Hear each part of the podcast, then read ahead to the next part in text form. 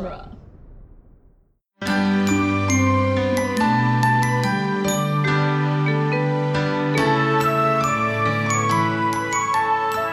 Welcome to Disney Animation Minute Essentials, where we are splashing through Disney's The Little Mermaid one minute at a time. I'm Kestra Dorowski, I'm Andrew Dorowski. and today we are joined by Thomas from Never Ending Minute. Welcome. Thank you. Thank you for having me, guys. I've actually been a guest on the Never Ending Minute already, and so Thomas is getting his turn to be on our show. Yes. Yeah, you did great on our show. I'm actually in the middle of editing that right now. I'm pretty sure that's going to be out uh, a ways before uh, this episode comes out. Big secret: the uh, movies by minutes groups don't necessarily record right before they release. Sometimes we get ahead. yes. Today we are discussing minute six, which begins with Sebastian pulling his musical score out of his chariot, and ends with Ariel saying, Flounder, hurry up. This minute features King Triton's daughter singing Daughters of Triton, where Ariel misses her cue, and it, um, Ariel is seen by a sunken ship. Ariel seen by a sunken ship. She she is like that's where we we see her for the first oh, time. Oh, scene adjacent to, not Yes. not like the sunken ship observes her. No, no. Okay, I misunderstood Yes. that preposition. Yes. I apologize. She is seen in the vicinity of a sunken ship. yes. By, near. Near. Okay, got it. So yeah, the first thing I noticed when I opened this is this is really the beginning of the movie. Oh my gosh. I'm I'm honored.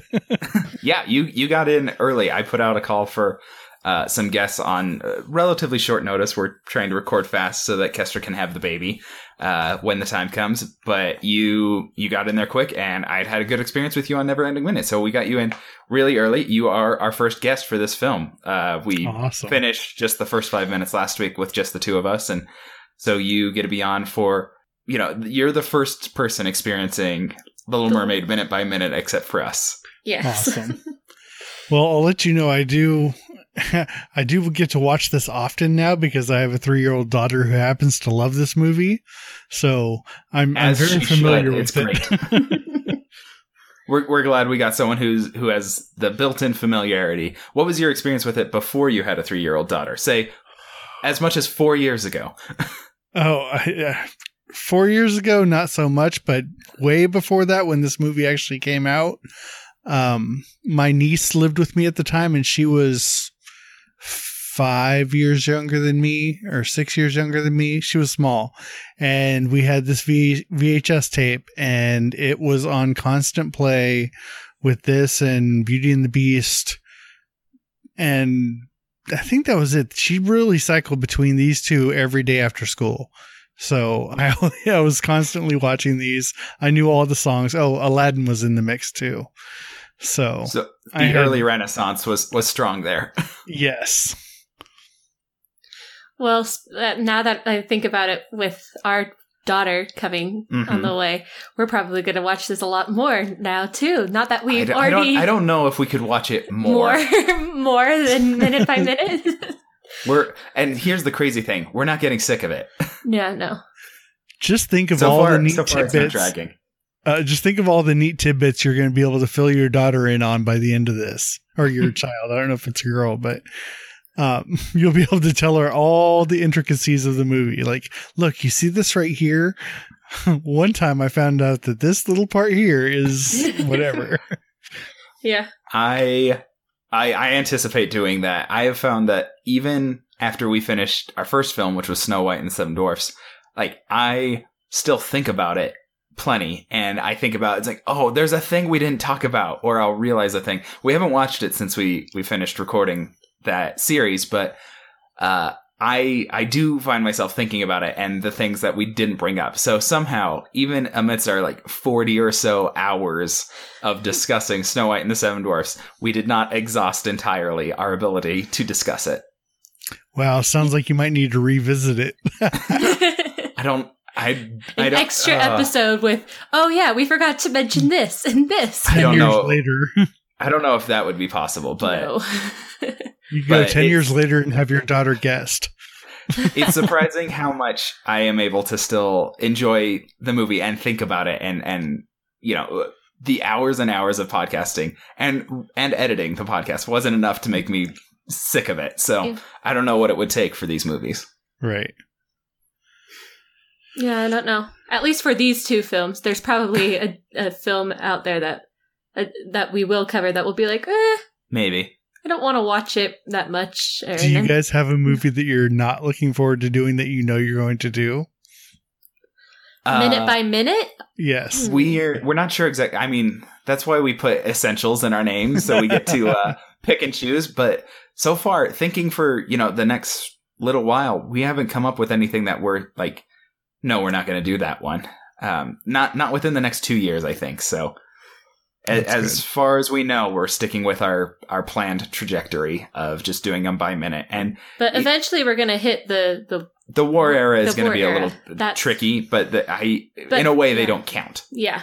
Um, and and then early on, I did not think we would want to do Pinocchio, but at this point, I think well, we've got to do Pinocchio, and we're building in enough of a break that I won't feel exhausted by some of the early Disney that is maybe not exactly what I want to spend time watching, Right. but it, I'll have a break, so it'll be worth it. And and Cool. we're getting better at it, so it feels a little easier each Right. time. Yeah. We should jump into the the minute to the itself. minute itself. uh, Well, before we do that, okay. I forgot to mention something for Friday's episode of last week. last week, Uh, we talked about Sebastian uh, entering and the fanfare, and I think you said like the kazoo ki- type Yeah. thing. It is a kazoo, and it is played by Alan Menken on the kazoo. his his own performance Yes. in place there. Yep. I just needed to mention that. I Okay. forgot to write it down, but I knew That's worth it. about it. Yeah. Um, so Sebastian improbably pulls a large section of music out of this chariot. Yeah. Yes. What is that music printed on? I don't know because it's it looks like paper, But, but, can it be paper, paper? is. Mm, When I was in elementary school, I remember I checked out from the library, like, and I was probably in like second grade or something, just for the novelty of it. There was a book, and I don't even remember what the book was actually about, but it said, I am an I can read underwater book because it was like, it, the pages were like coated in a wax sealing Right. or something so that you could take it underwater. I'm like, why? Why would that exist? Like, Well- why would you want to create the book that can be read underwater? And it had like, and, and, and next to that statement, it had like a picture of a little kid with a snorkel reading the book underwater. Someone wants to go swimming and read at the same time. Well, I I know just- they they actually have bath toys that are books as well. They're like a puffy kind of plastic, Mm-hmm. and for small children, I know my daughter had some of those. This was not that. This was like, it was not looks puff- like- puffy and plastic, and it Right. had, you know, it, it also wasn't like especially large, and so I just didn't understand the purpose of the novelty. So maybe that is what Sebastian has printed his composition I on. have no an, an. I can read underwater composition paper. I can agree with that. The first question that comes to my mind is well, I don't know if it's a question or a statement, but he, there's like five notes written on each line. Yes. Kestra I know actually went to the trouble of playing those notes while we were we, we paused it and Kestra Went read the music and, Yeah, and played it on our piano. um it didn't sound like an It was it was short and the best I could think is maybe it was a little bit of the melody that I is don't- actually part of this song, but it wasn't quite clear. no it wasn't enough to really get a sense. all what what you can really read is some of the notes some of the notes aren't as clear as others and you can tell that is a, it is in treble clef in 4-4 time Which is standard. which is standard Right. As i played it i wanted it to include a b flat so i wanted there to be i wanted it to be in the key of f major Different key. but it did not have any flats maybe or sharps maybe in in the, the ocean signature. everything is in F major. Was that what it was? yes F major. Maybe under the under the sea everything is in F major just by default. okay Interesting.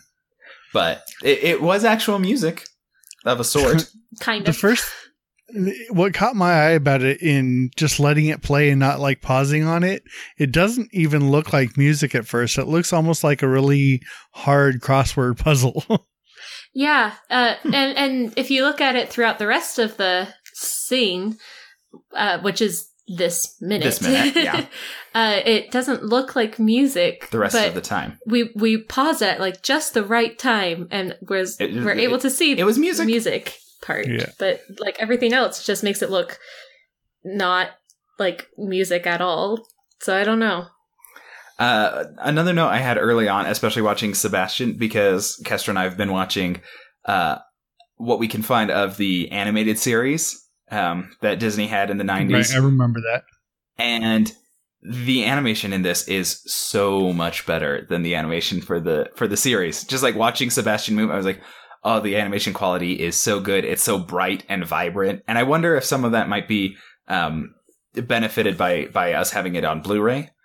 But I think for the most part, it's just the dedication to a film as opposed to a TV series and Right. the the quality of animation that they are able to do. It's kind of a luxury to be able to do it, but it, Right. it was a definitely noticeable. in a cartoon, you're just trying to churn it out as much as quickly as you can. So you you skimp everywhere that you can, and you you try to streamline it. Exactly. But it, it was really noticeable when I saw Sebastian moving. I'm like, oh, this looks so nice. uh, should we jump into? I know Kestra has a ton of notes. Well, I on wanted the to talk. sisters. I wanted to talk about the instruments first Okay, because they the first band. come in. The band. It's just, this is uh, not the only undersea band that we will observe in this film. but this orchestra only contains nine instruments. Okay, It contains an octopus playing drums, kettle drums, I would say, a frog playing the cymbals. which were just seashells. Yes. Also, okay, I I don't understand amphibians in particular. I know that in a way they are able to exist on land and in the water. Does that mean this frog is like okay to be at the bottom of the ocean? I don't hmm. think that's how it works. Okay, is it just that they can cuz I like I know they have lungs cuz that's part of being an amphibian, but do they also have gills? Is that how it works? I and also, I don't think frogs typically go in the salt water. right. No. This is saltwater as well, and probably fairly deep. I don't think his body's built for that kind of pressure either. Well, if the dolphins are surviving, it might only be 500 feet deep, but I think it's definitely got to be deeper than that. Yeah. So, because last week we talked about the dolphins and how they uh, have been strapped to To the to chariot, and we're worried that they're going to die. And and then there's one in the audience, and it just doesn't seem like they would be able to hold their breath So for I'm that thinking long. this frog so, might be in a similar situation where it's like, this frog shouldn't be here So it's like strike two for the for the undersea marine life. Yeah. we I think the easiest way to account for this though is that there is a little bit of magic at play and it's really easily shown by the curtains that are drawn to the side that are just Okay, bubbles. I, I do love those curtains. Yeah. That is a wonderful touch. The because it's it at first you think it's like okay, just a bunch of bubbles, but then it, it is It- drawn to the side like, Like curtains, like stage curtains. So so they I can control guess air can- here somehow. I guess I can buy that there's some magic in play But in this also, movie it's King Triton, and he has a trident that that is, is definitely magical. magical. Good point. So So is he keeping the know. dolphins alive? Maybe. Maybe. he's just got air bubbles that he lets them go to to breathe occasionally or something. It's like those mermaid shows at at I don't even know where, but there's places where there's mermaid shows and they just have um tubes with air running through them so that they Yep. can get a breath while they're under. Yeah, maybe It could be something Hmm. like that. Okay, so after the frog, there's a purple fish that's playing the saxophone, or Mhm. what looks like a saxophone. This is not the same saxophone player we get later, I think. No, I don't think so. And then there are three f- yellow fish with s- like blue stripes, almost, They're almost a little bit like flounder, almost but really a little, not. but not not really. It's like a different yellow and and blue, but they are playing what I believe to be clarinets, but it's not exactly clear. Yeah, they So could just be gonna- simple horns. If we're going to talk about the air problems here, how do these instruments play? well, they certainly can't be woodwinds at that, That point. point. yeah. So But a clarinet is a woodwind instrument. so it's like a water horn, yeah. we'll call it. It's a water horn. Yeah. I don't know. But like it, it That's a good point. I had not me either. I had not thought about that. Huh. Uh, well, and so the earliest fish we saw in the sea was also he sighed with relief and bubbles came out. So there's some excess air going on, They're they're taking liberty to Yes. to this. but I don't really mind. No, it's pretty No. it's pretty fun and charming. Yes. It is it. I mean, we were doing this minute by minute, and a guest had to bring this up for us to think about it. So Yeah.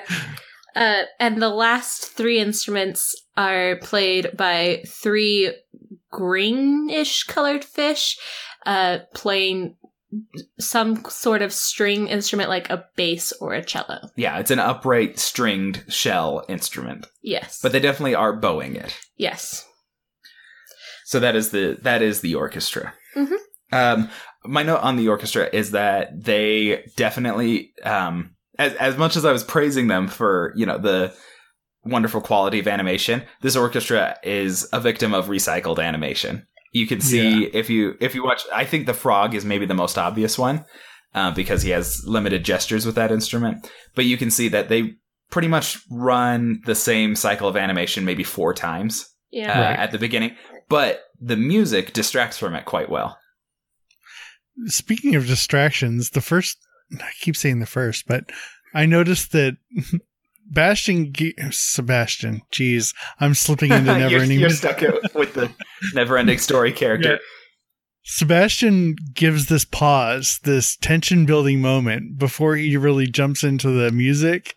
And you don't expect the music to be what it is. It's a little, I didn't expect it to be that bright and cheerful, even though I've seen this a million times because I'm going through minute by minute now. And all of a sudden it's jumping into the music that he's actually playing. And I was quite surprised. I think it's it's also kind of subverting expectations that you get in a concert hall and an orchestra in general because you would expect them to play an A or they need to do the tuning bit. Right. Like you're accustomed to uh, or or I mean even from Disney if you look at Fantasia there's that you know 3 to 5 minute everyone's tuning their instruments getting them right and you feel like that's part of a concert presentation and then you hear the silence and then it jumps into something. And in this case they just they skip all of the tuning. They skip all the tuning, which they may have done beforehand, but it doesn't seem that likely right now. I think they're just jumping in. and and then he doesn't give a beat pattern beforehand to make it seem like to make it the tempo seem Prepare. prepared and everything. He just he like lifts up his his uh his p- claws His, he he has a baton. his baton. Okay, yeah, he has a baton, and then he lifts it up and stops, and then they get right into it. I'm wondering because I mean throughout the throughout the whole thing, we're certainly not getting like orchestral style music for the most part. No, I'd say even the score itself is not typically orchestral. It's at best a limited orchestra. And I think they're going for that intentionally. I know in in the preparation, Al Menken and, and Howard Ashman wanted to have a unique sound for all of this, and they made a, a strong effort to do that. And I think this is evidence of that. Uh, I'd say they're very light on strings all throughout the film yeah, and an orchestra would typically rely very heavily on strings for for melodies. I think they do a lot more horns. Um, They do a lot more horns, and I feel like part of that was because Howard Ashman wanted there to be this more contemporary feel and more of an upbeat um, and brassy tone, kind of. Yeah. And also with Sebastian being from the Caribbean, he he wanted there to be uh, yeah, a, a tone Caribbean from that. A, um, music. what's the kind of a reggae yes. um, Right. infusion into it? So maybe part of that is to say this isn't so much an orchestra as it is a band, and the band is ready Right. to go. Yeah. So And so he- maybe that's the way to look at it. The tone of the music even has like uh, almost a John Philip Sousa kind of feel to it as well. I think that's uh, kind of the result of of the horns. Right. is, is drawing in. Um, Hmm. uh, I, I wanted to say Seussian, but that would be Dr. Seuss. So a, a Seuss, Ish. Sussanian? Sussanian? I, don't know. I don't know how to turn John Philip Sousa into uh, an adjective. But yeah, I think that's a. I, I hadn't thought about that, but there's certainly a very American brassy marching band kind of Right. feel to some of it. So I, it's really interesting to see how they took the desire to do something unique and and how that evolved. And we know later on, I know that we're going to talk about music for a number of minutes at different places, and this is one of the shortest musical numbers. I think it's like 41 seconds on the Right. on the soundtrack. Uh, but it does set a precedent for the rest of the film. Yeah. To to say, you know, don't necessarily expect anything for this because we're gonna do something different. And and most of the songs have a very unique tone. It if you just listen to the big songs, you're gonna get I mean if we if we talk about like the four big songs in this, you get four different tones Right. from each one. And and like Under the Sea is very different from Kiss the Girl, even though they're both Sebastian's songs. Yes, but also the what's happening in that scene is different for Mhm. Kiss the Girl, but this particular song I feel has a little bit more of a similarity to Under the Sea and I feel like Mhm. maybe Sebastian wrote Under the Sea and gave it to the fish beforehand and Like, they're not gotta ready improvising. to get but that's later in this movie. Yeah. I- well, and also, I think an important note, as you were talking about, they adjust each song for the mood of the scene. Even with Kiss the Girl, that's not what you would think of as a typical romantic uh, date song. It's it's not Right.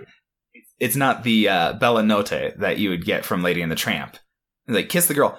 Wait, they just did the romantic song and they made it so different from what I would expect a romantic song to be, and so so peppy and I was not expecting that at all. But I, I, I like I can't say enough good things about this music, and they deserved the Academy Awards that they Oh, won for it. I've sung Yes. these songs pretty uh, most of my life. I've sung these songs. Okay, so the the uh, the bubble curtain parts and the shells come up, and we've got the music going, and we're all excited, and we get the daughters of Triton uh, as they they the the uh, I don't know if they're clams or oysters, probably oyster shells open, and we have the six daughters of Triton singing their song. Kestra has so much information. I, Yes. I probably have the same information she does. Oh, did you did you find it on a uh, semi reputable internet source? probably yes. We're are we talking about the correlation between the daughters and the oceans of the world? Oh, well, we do have that, We but have that. Kestra has an abundance of other information as Oh, well. But uh, okay. why don't you share that one, Thomas? So so Kestra's not the only one talking through this sequence. All right. Well, as each daughter is named, um, somebody's gone through and decided that the looks of each daughter are so unique that they actually end up tying into the oceans of the world. So you've got the first one is Aquata, and she represents the coral sea. She's kind of coral colored. She's got that um, outfit on. You've got Adrena, who represents the Caribbean Sea. And then you've got Arista, who represents the White Sea because of her white hair. Yeah, I think she's the only blonde, or Yes. the, Well, there, the there's most another blonde. there's another one that has darker Dark- blonde hair. okay. Right. And then you've got Atina, who represents the Bering Sea. And I closed my notes on what she's wearing that makes it hurt see that seem that way. Uh, which one's Atina Kestra? She is uh she has the orangish tail and um brown hair. Okay, Right. But I, yeah. And so then, for whatever reason, she's Right. the Bering Sea. and then you've got Adela, who's the Mediterranean Sea. And then Alana has black hair. She represents the Black Sea. And then the Mhm. last one that we see right at the end is, of course, Ariel, who represents the Red Sea with her red hair. hmm I I know that there's a, also a bad joke that gets attached to this um, whole thing. So, what about Ariel's mom? Athena. Do you do you not have that note in there, Thomas? I don't have that note, no. Ariel's mom is representative of the Dead Sea. Oh, oh, nice. well done, sir. Well done. somebody somebody has that on on a Tumblr or something. There's a meme that goes around all the Disney fan pages periodically, and that's the that's the punchline to that entire project about which seas the daughters represent. And it's like, what about the mom? Dead Sea. Yeah. Wow. yeah. Yeah, that one's rough. Did I Um, but- mention I was just editing your minutes on Neverending Minute? oh man, Speaking of And I Dead have- Sea, I have I have minutes in which uh, a uh, fantastic horse dies in a swamp. So yeah, it's not me, guys. I promise. um, okay, but Kestra, what do you have on the daughters? Let's let's hear all the details. I have a lot of different information. Unfortunately, they're not in this movie a lot, so we kind of have to cram it all in right, Right. here. Yes. Uh the so there is conflict over the order of the daughters because in the prequel, the order of the daughters well actually I'll start with our film currently. Yes, what we have Our here. our c- current film with Daughters of Triton, people have always thought that the order that they sing their names in is the order that they uh are We're born. We're born. Yes. Which I think makes quite a bit of sense. Yes. So it says, um, so it goes Aquata, Andrina, Arista, Atina, Adela, Alana, and Ariel. However, in the prequel, it is, um, so it's the third film that came out, Ariel's beginnings. Ariel's Beginnings, Okay. and it's, uh, it came out 2000, Three ish? Yeah. Somewhere in the 2000s. We have not had the chance to watch this. no, So And we're it- getting all this information from the internet. Yes. They have, in the film, they have a different order of Mhm. their ages and and Where, Where- each one falls. falls. Yes. Do, are, are are they still is each name still attached to the same daughter as far as we can tell? Yes. Okay, so Aquata is still the one that we would identify as Aquata. Yes. Okay. So in the prequel, it has Atina, Alana, Adela, Aquata, Arista, Andrina, and Ariel. However, with um, so in the prequel, an Adela falls third in line from the oldest, hmm but in but she is also she also has a line i think in uh, yeah in the prequel where she says that she is two years older than ariel putting her i- in a different order in the in the line of- Right.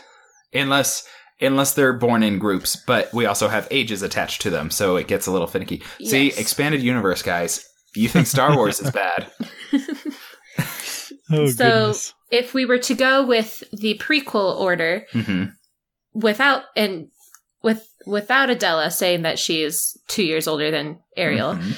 atina is 22 and then they all fall one year below that Which is a, an odd way to fall, but I don't know what mermaid gestation is like. hmm So Atina would be 22 in this film. In the prequel, she's 21. Right, so she'd be 22 in this one. Mhm. Right. Okay. And and Because Ariel, Ariel, is is 16. 16. Uh, and so the their outfits. Uh, uh, I will go through r- So we can identify which one's which. quickly. Okay. Yes. Atina has brown hair. Which which way are we starting? Are we starting from the top as seen in this film, or I can start up start at the top. Uh, Okay. or are you starting in the top as age in the prequel? Let's go with this film as This our film? guiding. Okay. Yes, so Aquata, Aquata. And I I still I want to think Aquata's the oldest. It's what makes the most sense to me. She has brown hair and a light blue tail. Okay, got it.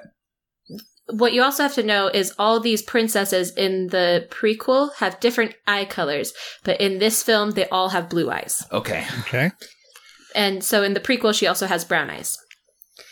Uh, sh- and so Andrina, who is next in line in this film, she has a purple ta- tail and um, a purple seashell bra. Uh, sh- and in the prequel, she has hazel eyes and she has blonde hair. okay, Okay. Making but darker blonde than Arista. Yes. Okay. Darker blonde. Then it's Arista, who has a red tail and seashell bra. And sh- in the prequel, she has ice blue eyes Okay, and blonde hair. okay, But like really blurry blonde hair, almost white, which Right. is why she's represented as the White Sea. got it. Then there's Atina, who has an orange tail. It's kind of orange. It doesn't really look exactly orange, but in comparison to Arista's red tail, it's hmm it's orange. It's it's a paler red. Yes. And in the prequel, she has green eyes and she has light brown hair. Okay. We also on these pages, Kestra also has notes about their personalities, likes and dislikes. Like there is a wealth of information, and we might like this episode can't run too long, so we might have to save it for the only other time we see the Daughters of Triton Yeah. in this movie, so we can get a little more information at a later date. The wedding, right? uh, Well, oh, I that's when about the all of them. That's when all of them show up. Again, I'm not sure if all of them show up at when in the brief like five seconds. There, yeah, there's a moment where Ariel uh, passes by them while they're putting on makeup, I Right. think, and doing their hair. Mhm. Uh, but that's later. I'll probably save some for both of those We'll save some for when we can. yeah. Uh, Adella, she has a yellow tail, um, and a kind of different colored seashell bra. Like a It's- like a greenish. Like a light green color. Mhm. And she has teal eyes in the in the prequel and uh, has dark brown hair. like quite dark. Is is her hair the darkest? Well, there's The Black Or- Sea. Um, oh, um, there's Alana who has black has the hair. darkest. Okay. So then there's Alana, who has a pink tail, and she has violet eyes in the in the prequel, and she has a black hair. I am really sad that in in the song in the scene, Adella and Alana are not on screen when their names are said. right. That's when we get a shot of Sebastian just being really thirsty for praise and approval as he's like he's conducting this song and like yes i'm proud of these girls and then he looks over at king triton like it's going well right and look, sebastian Look I did. Look what I did. but I feel like Sebastian's also afraid. He's like, Ariel might not be here, so I hope he's really liking it up to this point. yeah. And Triton doesn't seem that pleased yet. I think he's waiting for Ariel to show up. Yeah. So he- either he's he, got he's he's he plays favorites. like he has a big Ariel. problem with favorites, but also I wonder if he's hoping that she will be behaved and be present. I wonder how these other sisters feel about this.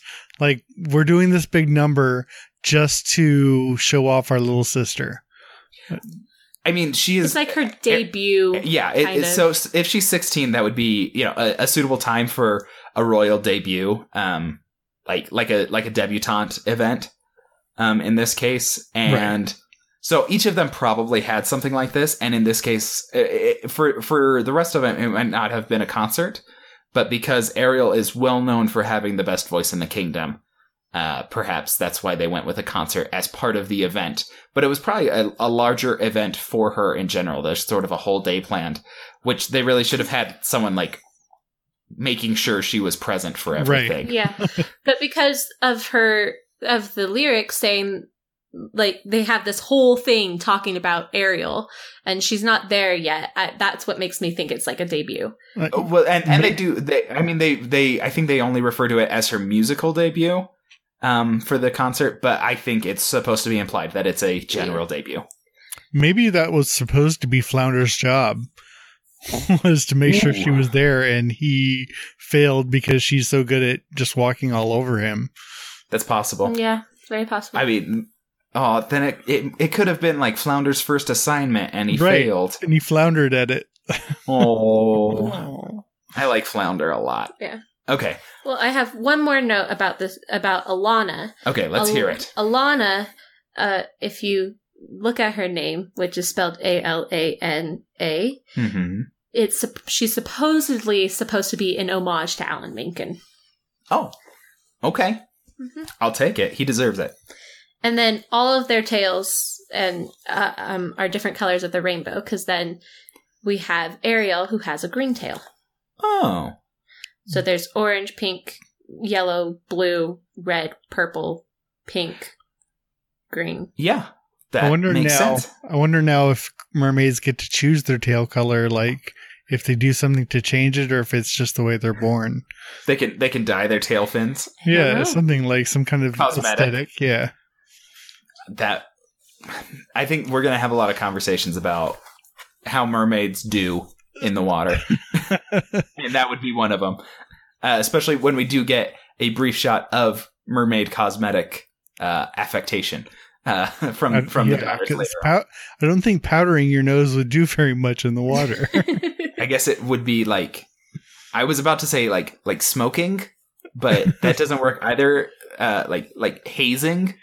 I don't know. But would- Ursula also puts on some makeup. Yes, So I don't know how this all works. there's gonna be a lot to talk about, but I think that's all we have for you today, listeners. Uh, we are part of Dueling Genre. You can find us in many other podcasts at duelinggenre.com. There you will also find a link to a Patreon page where you can support all Dueling Genre productions. We're also on Twitter and Instagram at DisMinute, on email as DisneyAnimationMinute at gmail.com, and on Facebook at the Disney Animation Minute Secret Essential Listener Society or Damsels group. Our guest, Thomas, can be found where? I can be found on Twitter and Instagram at the Wookie Lives. If you're looking for my show, Neverending Minute, which is just like this one, but it discusses the never-ending story, you can go on Twitter at NevEndMin. That's N-E-V-E-N-D-M-I-N. You can check out our Facebook page or join our Listener Society group at Never Neverending Minute Listener Society. And we are part of Growler Media. And if you want to check that stuff out, go to growlermedia.com. You can find stuff there. Uh, at least once a week, we try to make a point of expressing gratitude to Star Wars Minute for starting all of this stuff going. Uh, it's amazing, and we're glad that we're part of it. Definitely.